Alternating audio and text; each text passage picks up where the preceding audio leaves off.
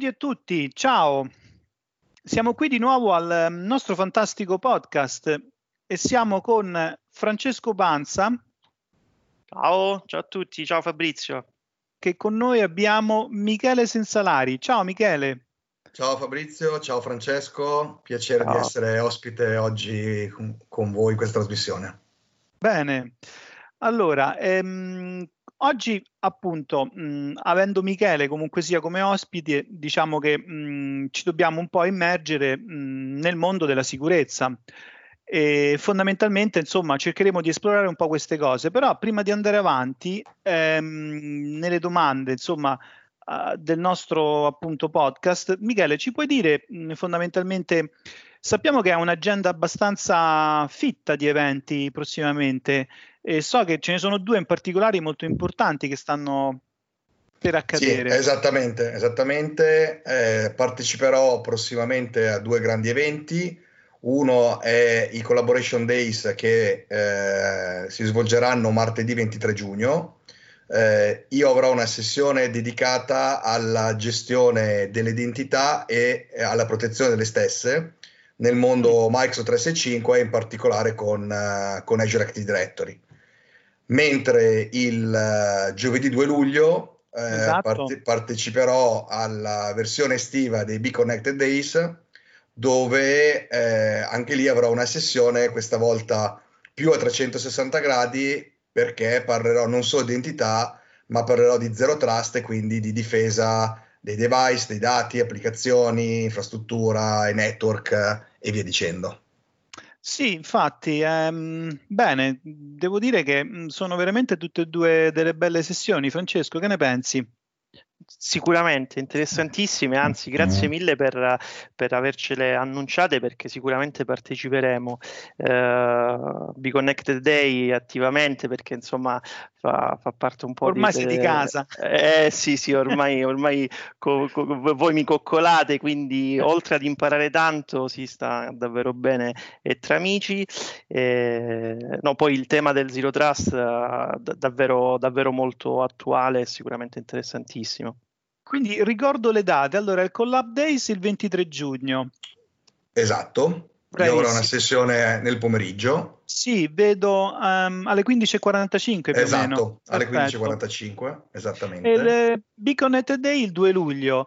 Um, l'orario ancora non l'abbiamo stabilito perché io, e chiedo scusa, non ho ancora finito di fare l'agenda.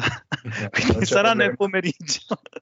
allora, mh, mm, Comunque noi mh, fondamentalmente volevamo chiederti ancora alcune cose che, che, che, ultimamente, però per farlo io in maniera spero non troppo banale vorrei mh, raccontarvi una storia che mi è successa ehm, poco tempo fa.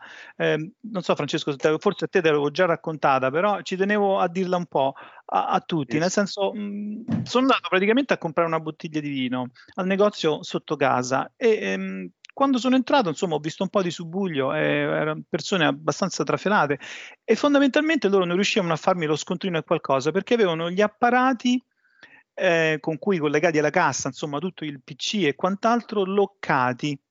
E, e perché appunto avevano ricevuto un attacco e gli avevano loccato tutto il loro sistema e gli avevano richiesto ehm, credo, mh, mm, non so se era 6.000 euro, comunque sia una, una, cifra abbastanza importante, mm, che ovviamente deve essere pagata tramite Bitcoin. Quindi, cioè, eh, fondamentalmente è stata per me come una wake up call, nel senso questo mondo, ehm, sì, ci sono tante opportunità e stiamo veramente anche quello che abbiamo visto con tutto lo smart working, tutto quello che sta succedendo, aprendo moltissime eh, altre strade, però contestualmente ho la vaga sensazione che noi dobbiamo comunque educarci anche come, come proteggerci. Michele, che ne pensi? Assolutamente sì, quello che tu hai incontrato è uh, un, un, povero utente male, uh, vittima che si è trovato a, a scontrarsi con uno degli attacchi uh, più famosi in questo momento, che sono gli attacchi ransomware un attacco che probabilmente non è iniziato eh, poco prima che tu entrassi eh, nel negozio, ma probabilmente è un attacco iniziato molti, molti giorni prima. Nel senso che statisticamente gli attacchi informatici hanno una durata tra i 150 e i 250 giorni. Quindi vuol dire che eh, l'utente malevolo che vuole attaccare la povera vittima eh, inizia a farlo eh, compromettendo prima di tutto l'identità di uno degli utenti aziendali e poi da lì comincia a sferrare il suo attacco muovendosi internamente eh, nella rete carpendo altre eh, identità e aumentando i suoi privilegi mentre all'interno, fino a sferrare diciamo, l'attacco finale, che è quello poi più visibile al, al povero utente vittima, perché eh, la, diciamo, l'attacco finale è quello o di rubargli i dati o di distruggergli i dati stessi in modo che non li possa recuperare o per ultimo è quello proprio di cifrargli i dati e chiedergli il riscatto per eh, per, poter, per potergli ridare integri come erano in precedenza. È incredibile. Esatto. Mi sa che proprio... in questo scenario, Michele, forse eh, ci, ci, dà proprio il, l'introduzione giusta per, per, per, per, parlare un po' di questo modello di cui tanto si parla, eh, dello Zero Trust Model, eh, che tu ci hai anticipato anche, insomma, tratterai al, al, all'evento de, del Be Connected. Sì, perché ci, in, in, che modo ci potrebbe aiutare eh, l'applicazione di questo modello in scenari di questo tipo? Eh, ci potrebbe aiutare perché, come diceva prima Fabrizio, il mondo è cambiato e, e quindi mentre prima era, diciamo, forse sufficiente difendere il perimetro aziendale e una volta difeso questo eh, mi potevo considerare, diciamo, quasi sicuro, adesso purtroppo, diciamo, la, l'anello più debole eh, nella catena di difesa è proprio l'utente stesso finale e quindi bisogna cominciare a eh, introdurre delle barriere eh, di sicurezza che eh, comincino inizialmente proprio a difendere eh, l'identità di un utente, anche del più semplice utente all'interno dell'azienda, eh, senza particolari diritti amministrativi o accessi a dati sensibili e molto spesso questo tipo uh, di attacco lo fanno tramite quelli che vengono chiamati i, phishing attack, cioè all'utente eh, vittima viene mandata una mail eh, che eh, una volta seguiti i link contenuti all'interno di questa mail, molto spesso queste mail invitano a cambiare le password del conto corrente piuttosto che le password di qualche sito particolare dove l'utente accede solitamente e da lì eh, entrando nel, nel, sistema con l'utente più, eh, più, basso in termini di privilegi amministrativi comincia l'escalation, eh, l'escalation del, certo. de, del, sì. dell'attaccante ok e quindi bisogna quindi introdurre esatto diventa un casino perché bisogna prima di tutto eh, formare gli utenti nel senso che la formazione degli utenti a riconoscere eh, mail eh, malevole è già un primo passo mh, nella difesa. Eh, esatto. perché è ovvio che è, è, difficile che una banca ti chieda di cambiare le credenziali via mail. Casomai ti chiama e ti invita ad andare in banca a fare questo tipo di attività con una metodologia un po' più sicura. Sì, infatti questo è un esempio. Io ehm, leggendo mh, appunto nel, mh, nella paper dello Zero Trust Model, una cosa che è interessante è c'è scritto Never Trust, Always Verify.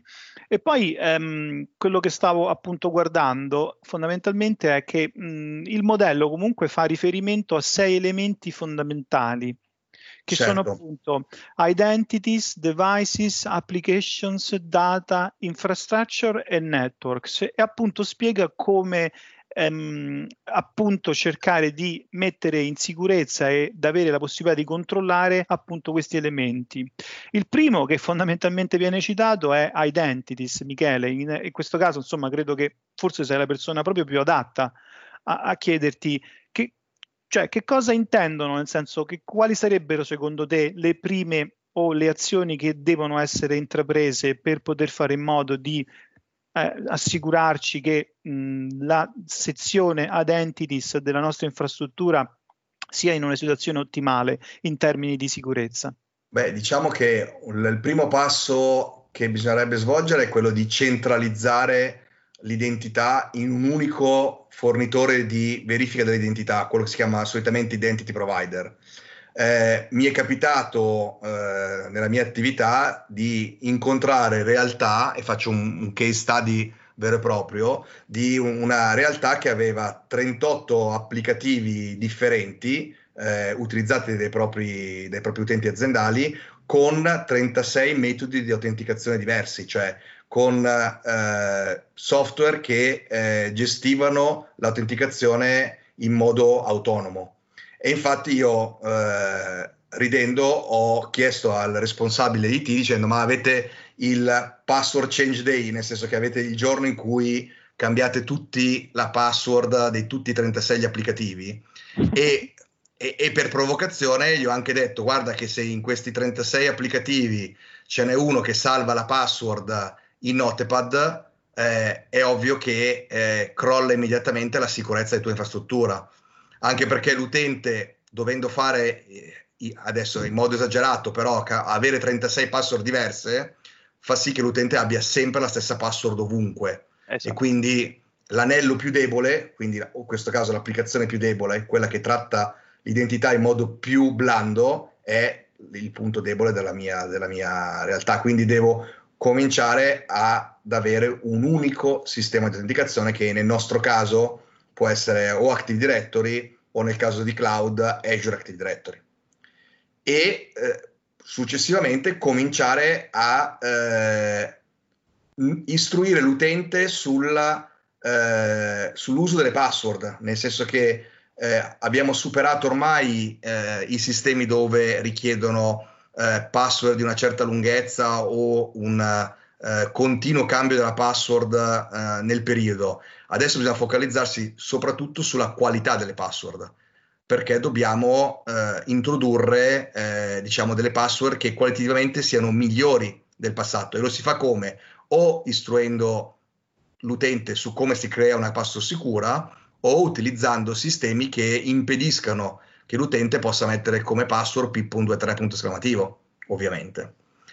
Certo, e... questo è importante, sì.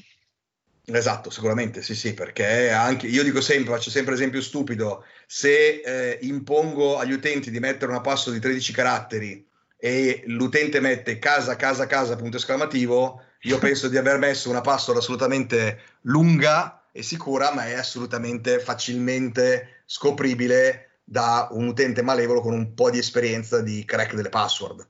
Certo. Sì, sì, sì. Francesco, oh, scusa Michele, no, no. no, credo che Francesco... No, come... Aveva... Sì, stavo giusto così riflettendo su questi spunti interessanti, ma uh, ecco come anche suggerire di, di, di applicare del, del, dei processi che eh, tutelino anche questi scenari, no?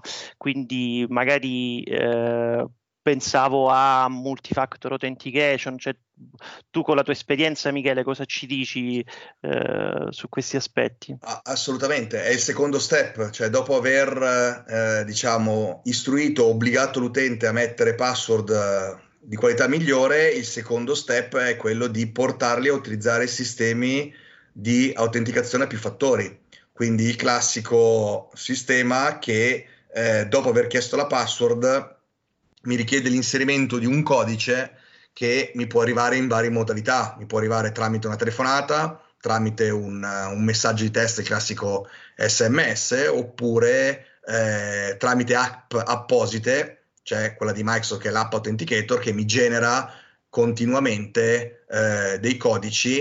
E, e il funzionamento è lo stesso che qualcuno di noi ha utilizzato nell'home banking per accedere al proprio conto corrente o che attualmente utilizza per accedere al conto corrente. E, e questi sistemi ovviamente sono ottimali perché? Perché eh, abbassano di tanto la possibilità che dall'esterno mi possano attaccare. Le statistiche eh, che vengono distribuite eh, nell'ultimo periodo eh, portano a dire che se un utente ha un MFA ha quasi il 99% di possibilità di non essere attaccato. Perché? Perché eh, la MFA è difficile da rompere da parte di un utente malevolo e attualmente su studi fatti eh, appositamente, eh, diciamo prendendo come esempio il mondo uh, Microsoft Cloud, di eh, 100 aziende il 9% ha attuato l'MFA. Quindi anche un utente malevolo che si trova di fronte a un utente con l'MFA preferisce dire è inutile che sto a perdere tempo a, a rompere questa MFA quando ho il 91% di utenti senza MFA e posso Liberi. attaccare più facilmente. Eh, e quindi... Perché c'è sempre un po' di pigrizia, se vogliamo, no? soprattutto gli utenti VIP, alcune volte sono un po' resti, fanno delle resistenze perché magari si, si annoiano un po' a dover ogni volta verificare l'identità come eh, si sì. potrebbe magari ecco, tamponare anche queste situazioni? Allora, io cerco sempre di far capire che come eh, quando acquistano l'ultimo modello di BMW o comprano la, la loro casa dei, dei, sogni e l'arredano in un certo modo, mettono diversi antifurti per proteggere eh, il loro bene e devono capire che l'identità è un bene esattamente come eh, la loro macchina e la loro casa e quindi eh, devono difenderla sforzandosi di dover aggiungere alla password un secondo fattore autenticazione. Però purtroppo a volte sono, diciamo, si dice da noi dure di comprendogna, ok? E allora si cerca di fare in modo che l'MFA non sia uno strumento invasivo che venga richiesto continuamente all'utente ad ogni accesso, ma utilizzando degli strumenti di conditional access, quindi di, eh, dei workflow che vanno a vedere la situazione nella quale l'utente si sta collegando, eh, magari l'MFA non gli viene richiesta. Quindi, se per esempio l'utente è in azienda e quindi eh, io reputo comunque l'azienda un luogo sicuro perché attendibile, eh, sì. ho, ho, è attendibile perché ho eh, implementato un insieme di, di, di, tools e di funzionalità di sicurezza, posso fare in modo che quando l'utente è in azienda non gli venga chiesta l'MFA, mentre quando magari la sta facendo dal, dal bar di casa o dall'internet point o dall'hotel, l'MFA gli viene richiesta. E molto spesso controlliamo anche i device, nel senso che se la, la richiesta di accesso viene da un device che in qualche modo è gestito dall'azienda, considero il device sicuro e quindi l'MFA non gliela chiedo. Se invece la fa da un device che potrebbe essere quello del vicino di casa, piuttosto che dal proprio device personale, quindi dal proprio Android o iOS, per uso personale o vado sempre in un internet caffè e uso una macchina di uso comune, allora lì gli chiedo la MFA perché non so da quale punto stia arrivando l'autenticazione. E, e ah. quindi questo è un modo per, diciamo, ovviare eh, la richiesta continua di questo, di questo secondo fattore, anche se, ripeto, dovrebbe essere un metodo per proteggere un bene prezioso come la nostra identità. Esatto. Bene. bene. Grazie, grazie. Sì, effettivamente grazie. Allora, sicuramente noi ti richiameremo perché comunque qui la lista degli elementi è molto lunga e, quindi insomma ci dobbiamo tornare su questo Zero Trust Model. Allora, grazie di tutto Michele, buona fortuna per gli eventi, sia grazie per il Collab Days il 23 giugno che per il BCD Summer il 2 luglio. È stato un gran piacere averti. E Anche Francesco. Mio. Ciao Michele, sì. grazie mille, davvero, sei sì. stato chiarissimo e utilissimo questi, queste tue, queste tue inter- questo tuo intervento. Perfetto, grazie ancora, alla prossima. Buon lavoro. Ciao ciao ciao.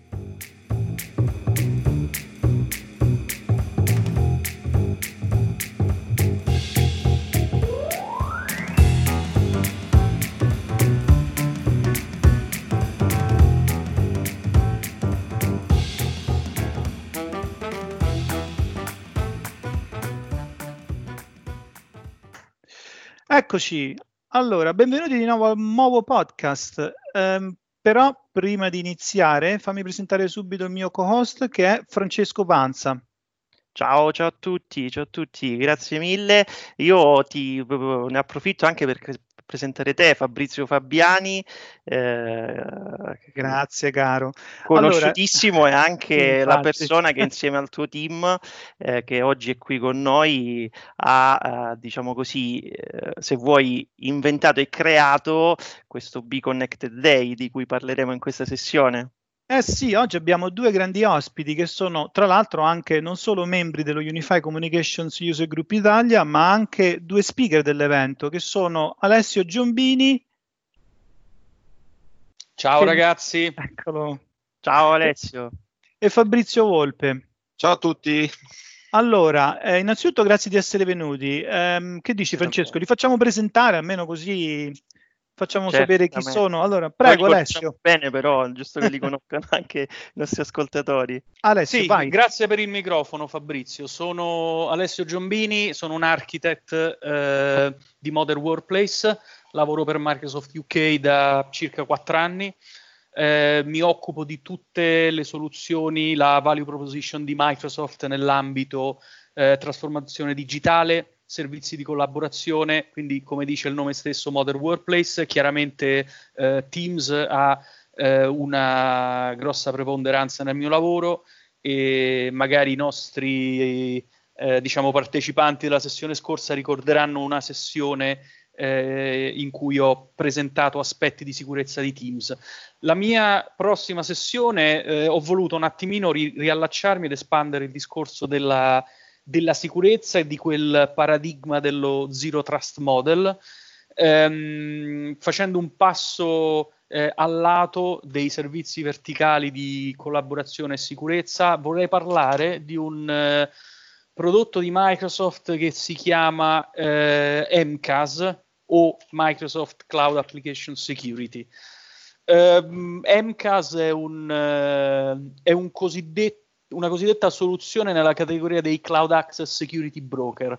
Allora, in sostanza sono una sorta di, eh, lo dico in termini molto semplici, di firewall eh, diciamo applicativo che sono in grado di eh, controllare, monitorare e gestire il traffico tra applicazioni cloud eh, nel nostro caso specifico non necessariamente applicazioni eh, di eh, Microsoft, ma anche un, un, range molto ampio di eh, applicazioni cloud eh, di, eh, di, altri vendor e che quindi può operare su applicazioni multiple e su cloud multipli. multipli. Le, quello che fa, ovviamente non voglio anticipare troppi temi della sessione, ma ehm, vorrei eh, spiegare un attimino nel tempo in cui ho, ho a disposizione cosa fa, certo. come funziona e ehm, spiegare un attimo come le, ehm, le possibilità offerte da, da MCAS possono eh, essere utilizzate per migliorare la sicurezza nos- nostro ambien- dei nostri ambienti cloud.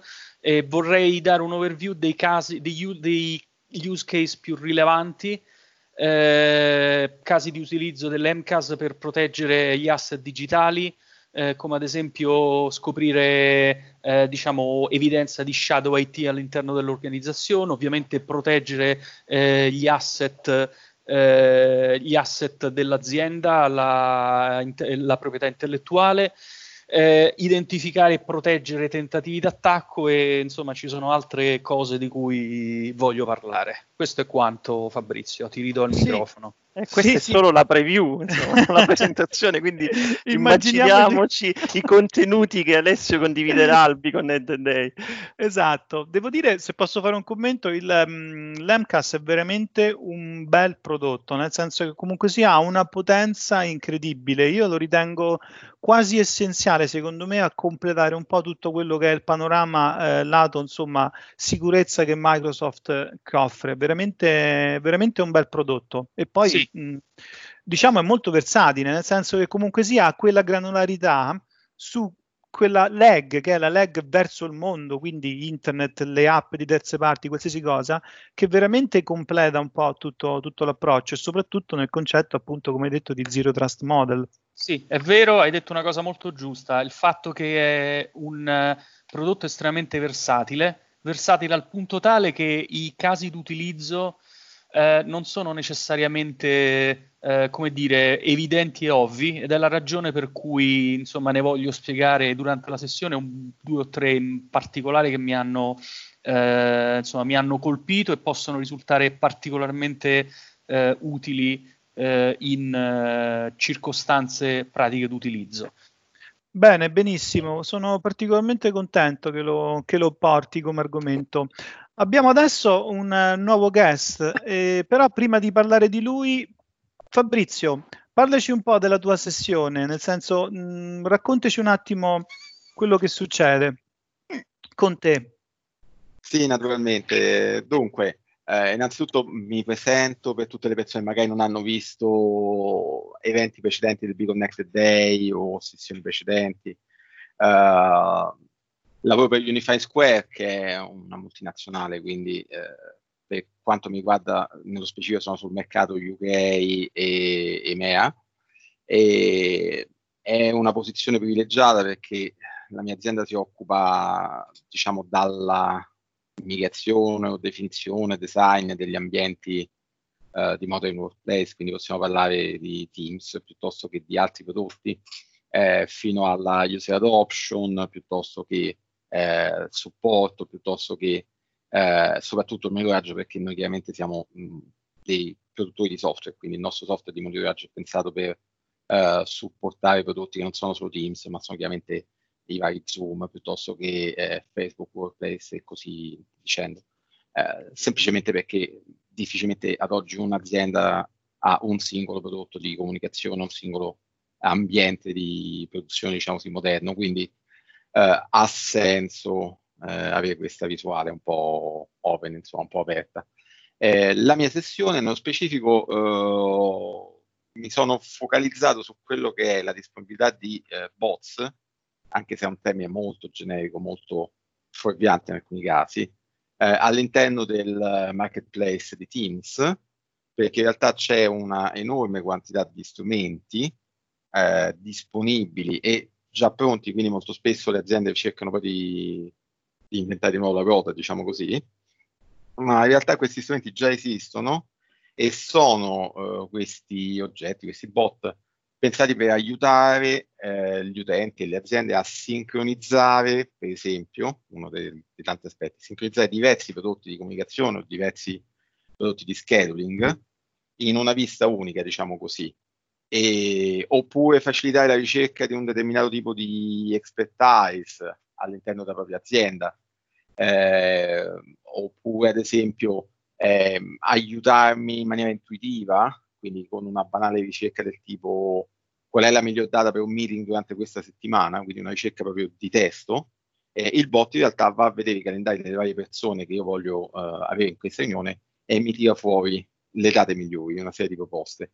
E eh, ribadisco, tutto sta nel marketplace, quindi in realtà lo sforzo di eh, utilizzo è veramente minimo. Uh, ci Giusto sono aggiungerlo, effettivamente. Sì, sì, sì ci sono una quantità enorme di, di, oggetti nel marketplace e secondo me il problema come al solito col cloud è di avere talmente tanti eh, pezzi disponibili, talmente tante soluzioni disponibili che poi in realtà si perde eh, la visuale di quello che c'è a disposizione, di quello che in realtà è già esistente o fa il caso nostro. Quindi tendenzialmente, eh, al contrario di altre mie sessioni dove vado a eh, dare una vista molto generalmente tecnica, approfondita. In questo caso qua mi interessa di più dare una visuale ampia delle soluzioni che ci sono, un po' di esempi di quello che si può fare, insomma, e guidare se possibile le persone che mi ascolteranno nell'adottare questi strumenti o nel valutare se sono utili per la loro, per la loro specifica situazione, per il loro scenario, insomma. Secondo me il taglio è giusto in tema, nel senso la versione comunque sia del Big Connected Day, Fabrizio scusa se ti interrompo, è Summer Edition, quindi cioè, secondo me è perfetta, nel senso come approccio, si, si, è proporzionale insomma al tipo di sessione. Allora, Francesco, mi sembra di capire che è arrivato un altro ospite. Vuoi bene, presentarlo bene. tu? Ecco, con, molto piacere, con molto piacere vi presento Luca Vitali, eh, che sarà uno del, degli speaker del, dell'evento, uh, una persona che durante le varie sessioni del Be Connected Day ho seguito tanto perché da sempre fa sempre insomma, interventi e presentazioni molto interessanti, tra l'altro su temi che ci hanno visto anche co- collaborare in passato, temi di fonia, di integrazione. Eh, quindi Luca, ti lascio la parola, parlaci un po' di te e magari anticipaci anche qualcosa su quello che sarà il tuo intervento il 2 luglio. Grazie Francesco, grazie a tutti. E niente, sono appunto mh, mm, Luca Vitali, piacere a tutti quanti di sentirci qua in questa nuova veste per me è assolutamente nuova. Io lavoro nel campo dell'IT ormai da più di vent'anni e da eh, una decina, 12 anni circa mi occupo di tecnologie, in particolare Microsoft. La sessione di, del Be Connected Day, la prossima sessione del Be Connected Day sarà dedicata a un tema abbastanza particolare che è ehm, le novità eh, sul, su delle nuove diciamo, configurazioni del, del, direct routing, quindi del Teams direct routing, della tecnologia principale con cui è possibile integrare la fonia eh, di Teams con la fonia appunto esistente, le PSTN e i, gli apparati già esistenti, una tecnologia che eh, permette finalmente di eh, veicolare il traffico media, quindi il traffico dei client Teams tra il cliente Teams e gli SBC eh, all'interno della rete, completamente all'interno della rete aziendale senza dover accedere agli indirizzi IP pubblici. Questa è una eh, rivoluzione rispetto alle prime configurazioni di Teams Direct Routing disponibili. Ci sono tutta una serie di nuovi settaggi che richiedono sia una configurazione lato eh, eh, Team Admin Center dove dobbiamo andare a inserire la topologia della nostra eh, infrastruttura aziendale, quindi dobbiamo andare a informare Teams informare l'impianto Microsoft 365 della topologia del nostro, della nostra azienda, quindi quali sono le subnet interne della nostra azienda, ma soprattutto quali sono gli indirizzi IP pubblici che vengono, eh, che sono in nostra proprietà e che permetteranno a, al, a, al, all'apparato di, agli apparati di, di fonia di Microsoft, il Microsoft Phone System, di capire che il client Teams è all'interno di una sede aziendale e non è, faccio un esempio, a casa piuttosto che al parco, piuttosto che un, da un cliente. Quindi è, è capire che il client si trova all'interno di una rete aziendale, quindi una rete sicura e quindi può andare a negoziare l'indirizzo IP tra il proprio indirizzo IP privato e l'indirizzo IP privato dell'SBC. Questa è una rivoluzione rispetto alla configurazione precedente perché molte realtà, soprattutto quelle enterprise, storcevano il naso, per, essere, per, per usare un eufemismo, quando è vero, è vero. sono molto polite in questo momento. Eh, eh, per, eh, storcevano, il na- prego, storcevano il naso quando gli dicevi no ma tranquilli tutto il traffico dovrà arrivare su internet, fare, fare, fare il eh, passare sul firewall, airpinning. l'airpinning, esatto, esatto l'airpinning, qui cominciavi a spiegare che cos'era l'airpinning e perdevi una mezza giornata solo per questa cosa qua e tornare sul vostro IP pubblico e lì apriti cielo c'era quelli che diciamo no, venivano giù insulti eh, sì insomma praticamente potevi, potevi in questo modo evocare alcuni antichi per chi conosce la mitologia di Cthulhu eh, quindi cosa succedeva? Che questa cosa di solito non ne veniva particolarmente apprezzata. Microsoft ha lavorato tantissimo su questo tema, ha portato delle innovazioni notevoli che vanno a risolvere questo problema. Quindi andremo a cercare di capire, spero, nella maniera più semplice possibile, come ottenere queste novità. E come configurarle. Comunque questa cosa effettivamente non voglio dire che, cioè, non voglio dire che è completa perché di completo non c'è mai niente, però effettivamente è, era lo step mancante secondo me per Era il tassello anche... mancante del esatto, puzzle, anche secondo tassello, me. Sì. hai ragione, step magari sì, usiamo un altro. Di modo. completo non c'è niente perché quando arrivi a un punto poi ci sarà sicuramente qualcos'altro da fare, però questo era un tassello molto importante soprattutto per le realtà grandi esatto, dove certe certo. dinamiche non sono mai facili, la security si doveva andare a cominciare a discutere per anche qui essere molto gentili con la parte security, apriti cielo, far passare il traffico fuori, rischiavi vero, di, si rischiava soprattutto, sai che cosa? Di perdere il focus, no? Cioè l'obiettivo era portare la fonia e ti ritrovavi a dover discutere di tutte altre cose che non c'entravano esatto. poi niente con la fonia. Con il rischio poi che saltassero dei progetti per che cosa? Per la negoziazione dell'IP pubblico. Insomma, era un po' un peccato, ecco. Bene, grazie Luca. Allora, Prego. diciamo che eh, questo evento del Big Connected Day, Francesco, si sta veramente popolando bene. Eh, ci sono altri, abbiamo avuto Michele prima nell'altra registrazione, abbiamo adesso tre speaker, quindi che li ricordo, Luca Vitali, Alessio Giombini e Fabrizio, Fabrizio Volpe, chiedo scusa. Dopodiché spero avremo anche Roberto, ma decisamente questo diventa un evento mh, insomma abbastanza ricco, mi sembra di capire. Quindi lo ricordo, il 2 luglio L'agenda sarà pubblica a breve Eh, l'orario è il pomeriggio, sarà un evento live, quindi come sempre, eh, come per tradizione, saremo solo live eh, ultimamente, ma soprattutto per tradizione comunque avremo dei device in, in palio per i nostri attendees. E con questo io, Francesco, ringraziamo tutti. Questa volta abbiamo fatto man bassa di eventi di, di speaker dell'evento. Davvero, de- davvero, però tutte cose interessanti. Quindi sicuramente ci collegheremo, seguiremo anche questi eventi perché eh, l'appetito viene mangiando, quindi ci hanno incuriosito tanto queste anticipazioni. Eh, grazie mille per, per, essere intervenuti, per aver condiviso con noi in anteprima queste, eh, queste, queste vostre sessioni. Insomma. Grazie a tutti, grazie ancora. Grazie a voi. Ciao a voi. Alessio, ciao Fabrizio. Ciao, ciao, ciao a tutti, grazie. Ciao a tutti. Sì.